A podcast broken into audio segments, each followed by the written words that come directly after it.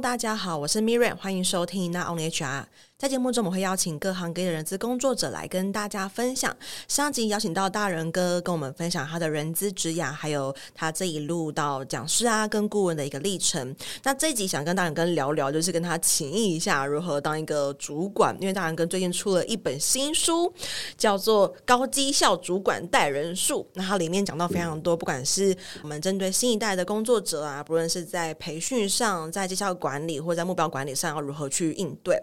那首先。今天第一题呢，我想要访问一下大仁哥，就是如果是一个新手的 HR 主管的话，应该要有哪一些准备才能够做好这个角色？嗯，其实当主管跟员工是不一样的，所以心态上要建立这个健全自己的心态。嗯，哦，首先大家讲说员工嘛，你只要自己做好自己的工作就好了。可是你当主管，你如果下面带人，你就要 take care 他的工作，因为他的好与坏跟你有关系。对，所以我们就要讲说这个叫做当责。对不对？自己做好自己的事情叫做负责任，把它做好。但是你一旦带人，你就要当责。所以当责这件事情，你就要去去想说：哎，我的伙伴他能力有没有到位啊？他的工作有没有 on schedule 啊？过程当中有没有任何的问题啊？他情绪上有没有任何的反应啊？哦，他会不会影响我们的工作？其实我们主管要照顾员工这么多，要干嘛？为了绩效。很多人在讲说啊，我照顾员工是为了情感上，不是。其实工作它不是所谓的慈善机构。嗯，老板找我们是为了让。部门的绩效提升，对，所以为了提高绩效这件事情，所以诶，事情要做得好，人要照顾好，嗯，所以心态上要这样的建立。好，那第二件事情，我们呃在书里面有写啊，就是我用口诀做活动，这回党下面意思啊，就是做就是要了解你的工作的职掌跟内容。工作职掌，就如同我刚刚讲的，我一开始可能也只是做训练啊、招募啊、绩效，很散的做。但是当你变成变成一个单位的主管的时候，你可能做的事情就跟以前不一样，你可能广度就很多了。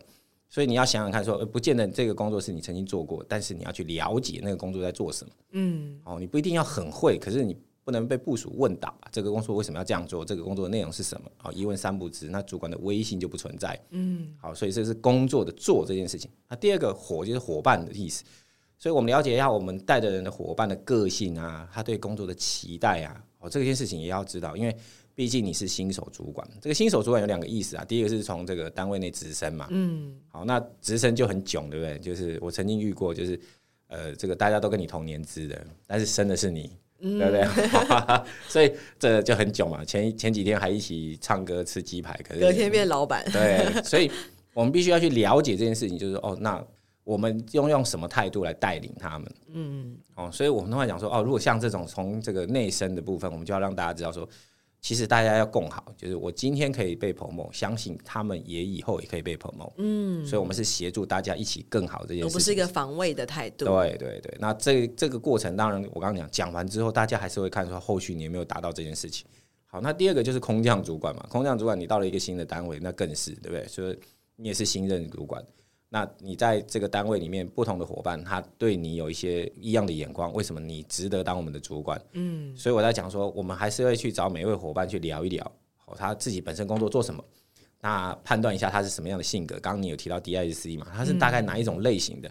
那很重要是，我知道他的类型其实是要来跟他做沟通跟互动的。那再就是，诶，这个伙伴对我们这个工作部门，或者甚至他我们这个新未来是他的新主管这件事情。还有什么样的期待？嗯，希望帮帮助他什么这件事情，我们要了解。那最后我们讲说做活动的动，他你才会展开工作的启动，还有工作关系的建立。哦，对，知己知彼嘛，对不对？哈，了解自己的工作，了解你的伙伴，那我才知道怎么去做互动。嗯，所以通常我会奉劝所有新手主管，当你开始当主管，不要害怕。第一个，你就要了解你的工作项目是什么，然后也了解你的伙伴对你自己、你的呃，你这个人。好，或者是他对这个工作的期待，最后我们才来跟他们做这个工作的展开跟关系的建立，嗯，大概是这样。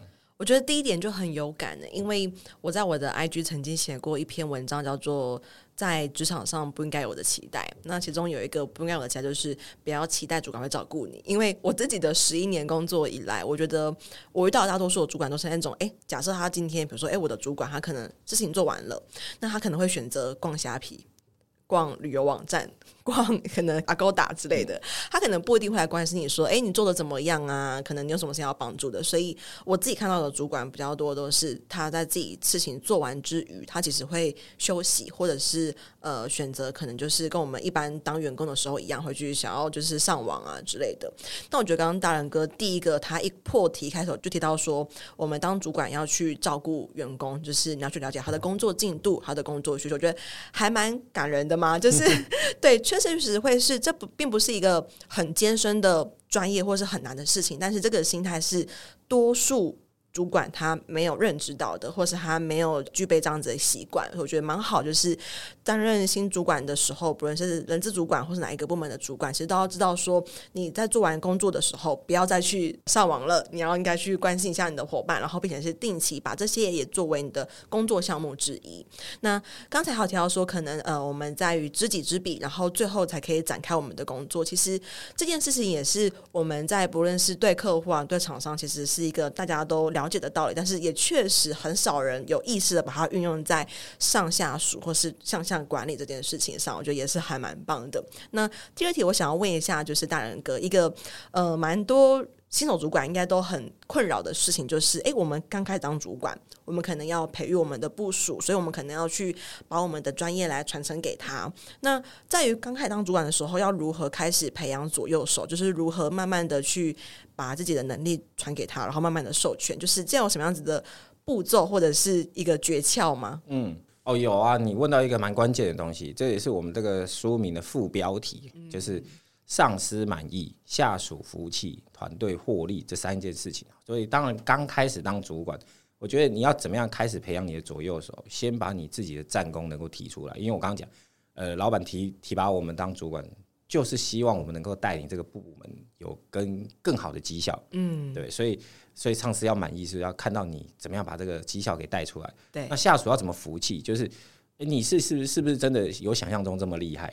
那我讲厉害不是说啊，你一定是呃做事能力非常强，你是不是能够带领大家真的往好的方向走？嗯，对。所以我刚刚提到的，不管是内生或者是空降，对不对？大家都在想说，为什么是生你不是生我？嗯，为什么为什么是这个人来当我的主管？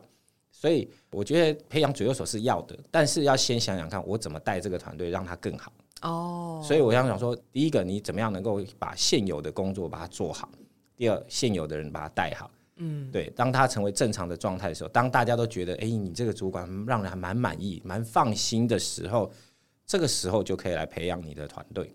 哦，大家接受度才会高嘛。嗯，那通常我会讲这件事情，就是说在。工作的过程当中，我觉得主管要先，我刚刚讲说做活动的伙伴，对不对？伙伴的那个能力状况跟特质，还有他的一个期待。所以在工作过程当中，我们要去观察哪一些伙伴在哪一些工作项目，他有这个所谓的优势，嗯，或者是弱项。我通常不会讲缺点，弱项，对不对？哈，像比如说张某人，他就哇，行动很快速，活泼开朗。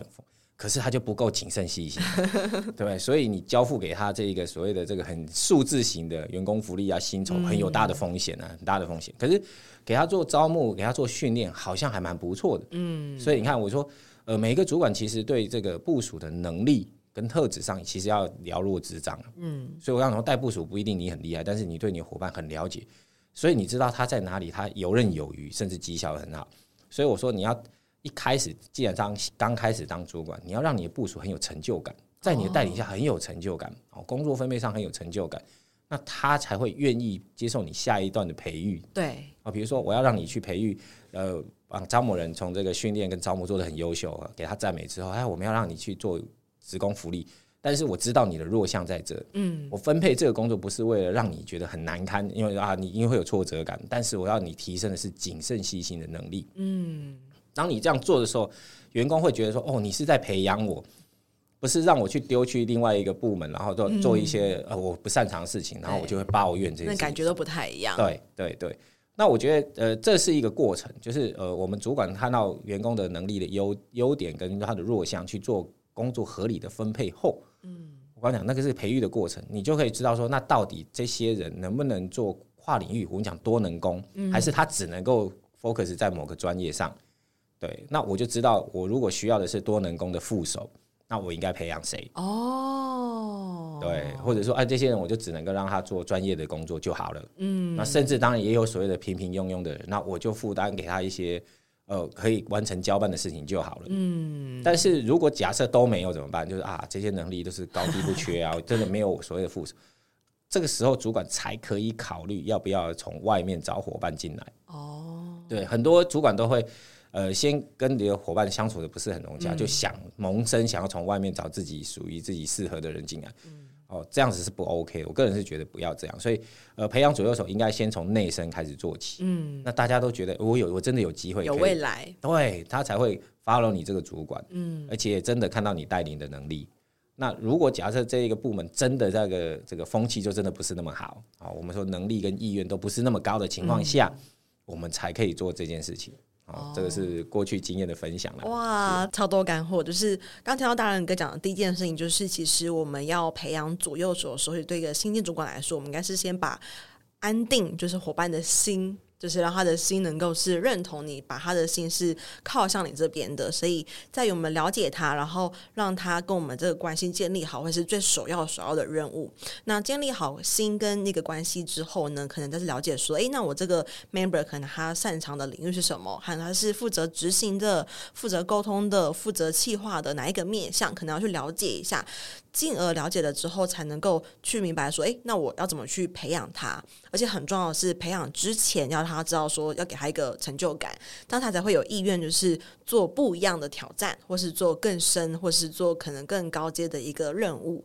哦，这是很棒诶，就是循序渐进，嗯、先从软的开始，然后慢慢的去识别他的能力跟优势，再慢慢的去针对他的一个成就感，然后给他一些可能挑战，然后培养他的能力跟晋升他的专业，非常好。好，就是今天真的是来跟大人跟情谊的，就是 完全是来跟他就是学习要如何带领，就是一个部门跟一个新的成员。所以我觉得第二点，我觉得非常非常有收获。所以我这样我就知道说，我我应该是要先从关系开始，然后再去观察他的优势，而不是一昧的想说哦，我要我有什么能力，所以我给你，然后你就可以 copy 我。对，因为我过去可能会有这样子的一个就是盲点吧，就是会觉得说，哎，因为我们要做的工作是 A B C，所以我要教你的是我会的 A B C。那你教会之后，你就可以去做了，然后就不用管你了。对，可能这是一个会有点回到刚才第一题，就是如果我这样的想法的话，就变成说，哎，我想要他做完他的，我做完我的，嗯、而不是我去来呃，可能 leader 他。是，嗯，蛮好的。有环环相扣的感觉。那第三题，我想要访问一下大人哥，就是虽然大刚刚大人哥说我其实已经算是一个新一代的工作者，但是现在还有更新的啊，对，现在还有可能就是完全是刚毕业，可能是啊两千年的千禧年千禧世代。那现在年轻代工作者，他们可能很常会因为情绪或是不高兴、不愉快，然后就选择要离职，可能他们的就是 kimoji 会影响他们很大的一个工作意愿跟动机。那身为主管，到底要如何去检视，或者是去改善不足的绩效，就是简单来说，说白话就是要如何去纠正他，或者是去指责他，或是跟他说：“哎，你这边好像不太正确哦。”然后同时要跟他修正，要保持良好的关系，我觉得是很难的一件事情。所以想要请问大人哥有没有什么方法？哦，这年轻世代因为不高兴离职很常见的，嗯、所以我我们要想几个原因啊，离职嘛。呃，到底是因为他自己的因素，还是呃能力做不来，所以他不想待了，还是诶有有的原有的年轻世代就说，哎，跟我想当初想的不太一样，嗯，违反心理契约。啊，对，那如果如果跟他想的不一样，那我我们如果说是前者，他能力不是，我就觉得那还好啊，啊，那如果他不想待，那我觉得还好，就是呃，大家就好聚好散吧。对，就是你去做你想要做的，嗯。但是我都会还是提到我们上一集有时候讲的，就是。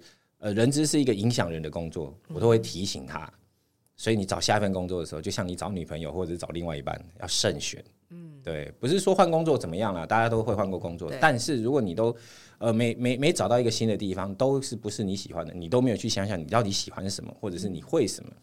那没有一个人，当你的信用就会不断的降低。没错。啊，那你到每个地方，你都会很想换。对。好，所以我都会带着礼物，让送一个礼物给他，好，让你说说，哎、欸，那我其实我觉得你的优势可能在哪里，你你的弱点是在哪里？嗯、这份礼物让你知道说，其实你到每间公司，他们都会用相同的标准在看着你。对。啊，虽然你也在看着我们公司是一样的。嗯。好，那第二个，如果是说，跟他想的不一样的时候，我们就要来想一下，我们当初到底跟他讲了些什么？嗯，在招募的时候有没有给他错误的期待？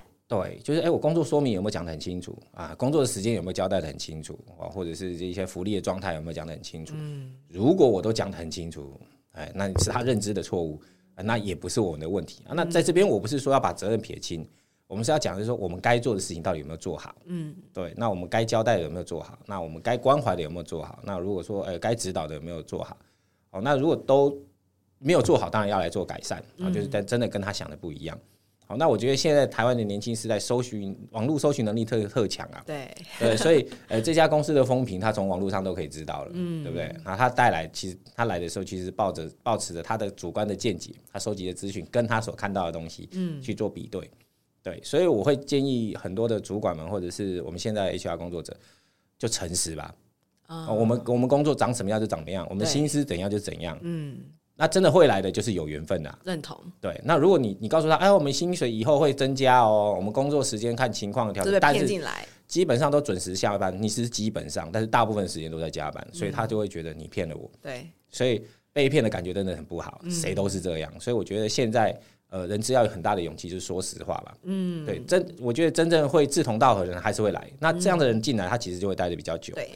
对，就如同我刚刚讲说，勉励 HR 就是要有热情嘛，所以他很想在这个工作得到一些成就感，或者是他想得到一个快乐的感觉。快乐不是说呃，就是很爽爽的过，是呃，在这边可以被受到尊重，哦，在这边可以呃，除了工作之外，更多的关怀，他会觉得很开心。其实现在很多年轻时代只要满足快乐跟成就感，他也可以很愿意加班的啊。对，对我也看到很多这个熬夜在上班的伙伴，嗯，我觉得所以，诶，那为什么年轻工作者我们大家都觉得他好像待不住？要想想我们到底做了些什么。嗯，对。那如果这件事情他呃，我们找到对的，那当然部署改善绩效这件事，呃，良好关系，我觉得就是我刚刚提到的尊重嘛。因为不同的世代，我刚刚讲的，呃，就像我刚刚说跟跟 Mirren 相差的很很很多世代，那就叫我前辈很久以前对。所以我就想说，哎、欸。过去大家呃可能真的是辛苦，我觉得每个年代都过得很辛苦，嗯，每个人的辛苦的定义都不一样，对，所以我们不能又用我当初的辛苦来看现在新时代他们怎么没有那么辛苦，对对，所以我刚刚讲这个呃莫忘初衷啊，就我们也曾经菜过嘛，对不对？嗯、我们也曾经这个茫然过，所以当我看到部署的时候，我会我会看到年轻时代，我就会说，嗯，好，我先理解你的状态，好，那你可能需要被鼓舞、赞美、被关心，我就会付出这些东西。那付出完之后，我就会来要求了。嗯，我刚刚讲了，这边毕竟不是慈善机构，我们是来提升你的绩效的。所以，如果你心理上满足之后，我们就回到工作，好好把它做好。嗯，我给你该给你的，那你也给我该给我的绩效嘛。所以这样子是公平的。嗯，其实年轻时代说这样说清楚、讲明白，他能够理解的。哇，想跟大人跟请问的是，对于可能年轻时代的一个管理，那我觉得很棒的是，一开始的时候，大人跟提到，其实我们在做招募的时候，不论是当个主管在面试，或是 HR 在面试，其实尽量把公司的一个呃，不论是底线啊，或者是真实样貌先讲清楚，不要让进来的人他有一种违反心理企业的感觉，避免他其实闪电离职，或者是哎，其实离职成本会对公司来说是更伤的，就是哎，你进来之后，然后你做一做，然后就又走了，公司要重新找人，然后完全这个人。是零产值，然后反而还要给他很多的训练资源，对公司来说是更伤的。所以，首先第一关在招募上，可能我们就要先做好的事，就是尽量的坦诚，不要用骗的方式。因为过往可能呃一个人换工作之后，他会为了可能履历，会为了可能一些经历的漂亮，所以他会死撑着。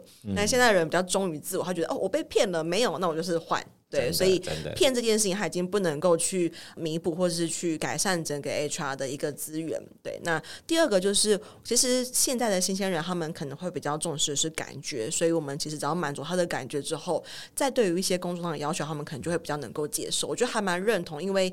我自己很多的伙伴，就是我现在团队的伙伴，也都是比较年轻的。那他其实给他们很多他们需要，比如说，哎，呃，赋权的空间或者是舞台，他们其实就会不会去 care 说到底现在是周六，你临时赖我，还是说什么样的情形，他们就会蛮愿意配合，甚至是说会主动的说有没有什么需要协助的。是是是。对，所以确实是要对症下药，就是 投其所好啦。这比较可能比较适合投其所好，非常好，非常好。那再来说，我想要问一下，因为。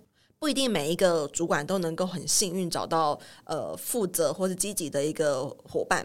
那到底要如何去拿捏？就是这个成员这个伙伴可以负责多少的量或多少范围的一个工作，就是在于指派工作这件事情，到底对于一个新手主管来说，他要如何去做一个拿捏，或是做一个设计呢？嗯，这个这说实在真的不太容易。嗯，我先讲它不太容易，很吃个人经验值，我几公斤呢？好的，我分享一下好了，就是如果我刚刚提到的，就是我们带部署，你一定要身为主管要了解你的伙伴他的这个。工作的能力啊、经验啊、特质啊、他的期望这些事情，他要知道嘛。好，那你知道他的优势跟弱项之后，我刚刚讲说，接下来你要怎么分配任务？那因为分配任务是这样的，有多有少，对不对？对。那分配多的那个人，他会想说，那我做这么多，我有什么好处？我必须要先讲现实的层面，我做的多，然后呢？嗯。那那个人为什么他做这么少？对，所以我刚刚讲说，主管不容易的是，呃，你除了分派任务是根据他的能力跟经验，或者他的特质很适合做这个工作，所以我们分派给他，甚至他的年龄好，所以你多分派给他。但是，呃，绩效或者是他未来的期望，我刚刚讲说升迁啊，或者是他的成就感等等，要相对等值的给他。哦，他的他的工作量大，所以他的这个绩效占比也要大，嗯，他的成就感也要大，啊，那些。真的，我刚刚讲的能力意愿稍微低落一点，我们只要让他有有能够做就好了。那暂时没有办法处理的员工嘛，也是有这种人。那我们就给他少量的工作，少量的绩效，少量的成就感，就这样。所以他会形成一个工作不平均，但是他的绩效结果跟他的成就感结果也不平均。嗯，通常为什么会让人家觉得啊，这个工作分配不平均，是因为我们做的越多。结果都是一样的，大家都一样的，那当然就不公平。我、嗯、为什么我做的比较多，结果我得到的就跟那个没有在做事情是一样的？嗯，那这样就是不公平。所以我说，所以我才说讲经验只是呃，回到企业里面，当然有很多那个黑文化嘛，所以我才讲说尽量做到公平，对，让你的部署知道，说我今天是给你期许，就如同刚刚讲的，呃，我赋予你更多任务，是为了培养你成为左右手，或者是下一个阶段的晋升。或者是负责更多的专案，满足你当初的成就感。对，我刚刚说，跟当初他进来想要得到的事情是一样的，嗯、这部分我会满足他，所以你会越做越多，或越做越广啊。那些那些不太爱做事的，哦暂时没办法处理掉，我会告诉他，你只要不要犯错就好，不然我会怎么样？当然我还还是要提后面这件事情，哦，不然这个他会觉得，哎，反正我不做也不会怎么样，所以我会给他一些不重要不急迫的工作给他，维持一定的水平。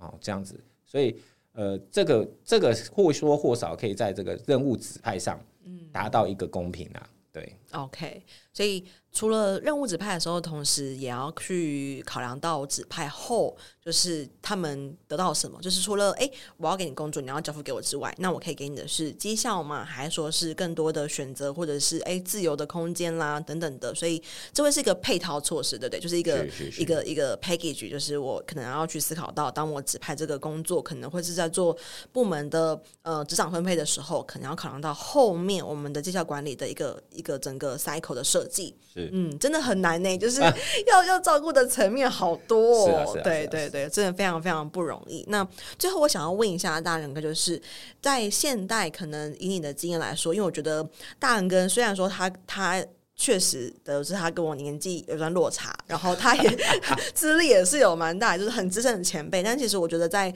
沟通起来，其实会。以我来说，我觉得大仁哥是一个很好沟通，不不会有很多就让我觉得很有压力的感觉，所以我才会提起勇气来邀请大仁哥来上我的节目，嗯、也是因为这个原因。那我也想蛮蛮想跟大仁哥请教，就是以你自己的经验，你觉得在跟年轻一代的部署或者是伙伴沟通的时候，应该要注意哪一些面向，才能又有比较良好的沟通效果呢？嗯，呃，这个刚好这一题刚好是我们这一集专访的总结啊，总结前面的嘛，这个。跟新一代沟通，我通常在呃书里面也有分享哦。向上管理，你要状况共有，意思是说你要让你老板知道现在的现在到底发生什么事，进度为何。嗯、向下管理呢，就是要莫忘初衷啊，如同我刚刚提到的，呃，每个人都有年轻过，好，我也有年轻过。名人，你也好，所以我说，我们年轻遇到的事情都不一样。对，但是我都知道，刚进入一个职场，你半生不熟的情况下，人都出错，人都会慌张，人都有可能会自以为是。对，这个时代有他的见解，都叫做很正常的。嗯，对，所以呃，理解这个状况，我们这样讲说，要把人带好，因为要稳定他工作才会好。当然，我还是要强调的是工作绩效为主。嗯，所以我要照顾这个伙伴，是他心理的状态。所以我刚说，现在的台湾年轻时代，诚实很重要，说清楚、讲明白很重要。对，我会会告诉他说，哎，我们现在的状况就是这样，所以我们找你来，会希望你帮助我们什么？嗯，好，那现在我们的任务有哪些？说清楚、讲明白。但是我必须要说了，现在的时代转变很快。对，以前我们都很讨厌朝令夕改，对吧？嗯、对，但是现在朝令夕改是正常的，对，一个常态。对，因为计划不如变化嘛。一个疫情，我们现在就搞了兵人仰马翻啊，对，不对？那所以我们跟我们的伙伴都要讲说，以后朝令夕改会视为正常。嗯，所以意思大家要准备动起来。但是最后一句话很重要，我要和你们一起度过，就这样子，就是一起。嗯、我们是一起，而不是我看到很多主管常常讲朝令夕改，啊那主管交办的，我也没办法。嗯，这个员工虽然是能够答应这个这个说法，可是他心里会很不平衡。嗯，对，那老板说改就改，那你都不讲话吗？对，他就会讲这句话。所以我说我跟你一起面对跟度过。所以现在任务改变了，来我们一起怎么分配这个工作？我们时辰怎么去做改变？那谁要怎么去做工作？那哪里不懂的赶快来找我，就这样子。所以大家会觉得我们还是到顶。那回到我刚刚，现在年轻世代哈，在我那个年代就不一样。我们希望主管是一个教练，明确式的哈，告诉我们什么事情。对。那在这个所谓的我是六年级生嘛，然后七年级生他会希望说，哎，主管告诉他的是一个一个比较开明的，好，告诉说，哎，不要只有告诉我 know know how 这件事情，还告诉我 know why，嗯，为什么要这样做？所以我刚刚讲说，你告诉这个新年轻时代的时候，还告诉他，呃，做这件事情的好处，知其所以然。对。不做事情的坏处，甚至以为是应注意事项，我要提醒你。嗯，那这个八年级以后的呢，我们就觉得哦，他希望的是主管跟他是个伙伴关系。嗯，伙伴关系是说，哎，你不是职称上又来来管理我，而是你就是你，我就是我，我们是到顶哎。所以我为什么讲做活动、做会档？如果没有做会，怎么叮当呢？哦，我觉得一起这件事情，他会觉得哦。虽然你现在是主管，可是我觉得你带着我就是一个伙伴的样子。嗯，对，就像现在很多的日本漫画都强调的伙伴关系，啊，每一个人都善尽自己的才，对对对对对对，所以善用每一个人去做对的事情。嗯，好，那我觉得这个以身作则也是主管很重要的事情。因为既然我说了嘛，那我也做得到，所以我们大家一起共同面对。好，那我觉得在这个沟通上，刚刚讲说心态上大家建立好之后，沟通上就这样。因为现在新时代很强调的就是自自我的感觉，对，这这没有办法，就因为他们呃新时代，包含您 出生在这一个这个呃我们充满爱的时代，对不对？哦，所以爱这件事情，我刚刚讲的是做得好的部分，我们要及时肯定，嗯，做不好的地方，我们要及时回馈，哦。但是各位都常听到这个沟通三明治法则，对不对？好，那很多人都在讲说啊，这个主管这个。刚开始赞美说啊，明远，你在你最近工作的能力很不错啊，哦，可是明远就下下一句话就想说，哦，我知道了，有什么错误你赶快跟我讲。好，所以为什么三明治法则这个在沟通上都做不好？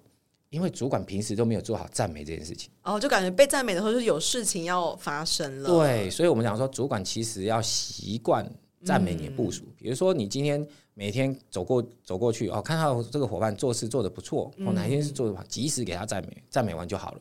就没别的事，嗯，那当他做不好的时候，就可以找他来。哎，我觉得你平常这个事情都做得很细心，很好，他为什么这个数字会有出错？到底是哪里有问题？哦，我们刚刚讲说三明治的第二层，在厘清问题的时候，是用询问的方式，而不是指责。哎，你怎么又做错事了？怎么会这样？嗯，而是说，哎，怎么这到底是哪里有问题，或者会造成这样的结果？让他说说看他的理由。好，那我们三明治法则第我多了一个步骤是，那你要告诉他正确的工作方式。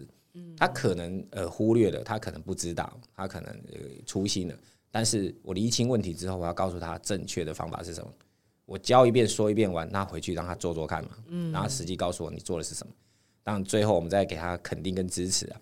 好，所以平常我觉得要习惯就是给正面的鼓舞这件事情哦，而不是虚影敷衍说啊你长得很漂亮啊，你长得很棒啊什么之类，而要举出事实。我觉得现在年轻世代，我刚强调嘛，就是呃他们就是。听事实，对我我很好，那哪里很好？告诉我哪里很好。嗯、哦，原来做这件事情这样是很好的。嗯，那哪里不好？告诉我哪里真的是不好。所以好跟不好这件事情，当然没有绝对的标准。在工作上，他有这个你你的标准准则是什么？他要吃很清楚。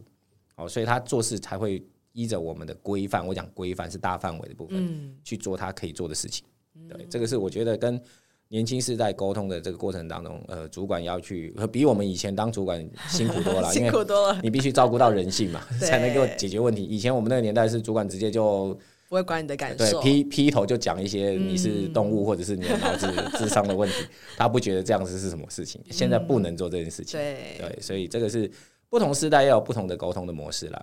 这边大人哥给大家的建议是，一开始其实不论在讲任务的时候或讲运的时候，其实都是以诚实为最高原则。因为可能现在新一代工作，他就是说，哎，被骗了之后，那个信任就完全毁掉了。他就是会觉得你之后在讲什么，他其实可能都不太会买单，因为那个信任已经瓦解了。所以确实，诚实是最高原则，在任何的共识上。那再来就是，当我们要给予一些回馈的时候，不论是好的不好的要及时，所以不能够。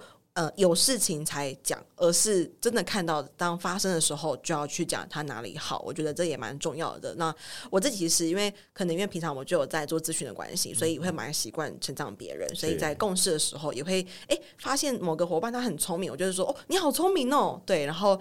就发现说，这样讲了之后，其实我们伙伴他对于你的回馈啊，或者是他对这个工作动机，或是他愿意多想一些，或是他愿意其实给你更多的一个回馈跟帮助，我觉得也是蛮有正向的一个正循环。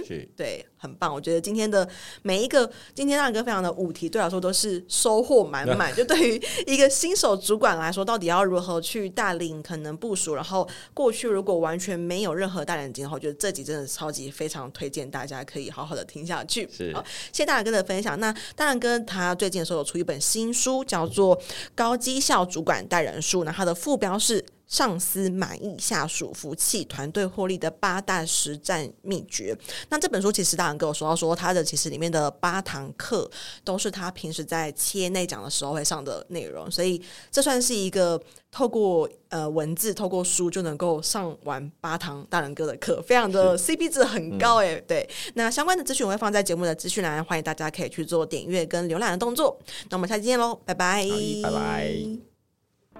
没错，到了我们的工商时间，想跟大家分享，我在去年开了一堂线上课程，叫做《成为抢手的人资招募必修的招募漏斗数据思维》。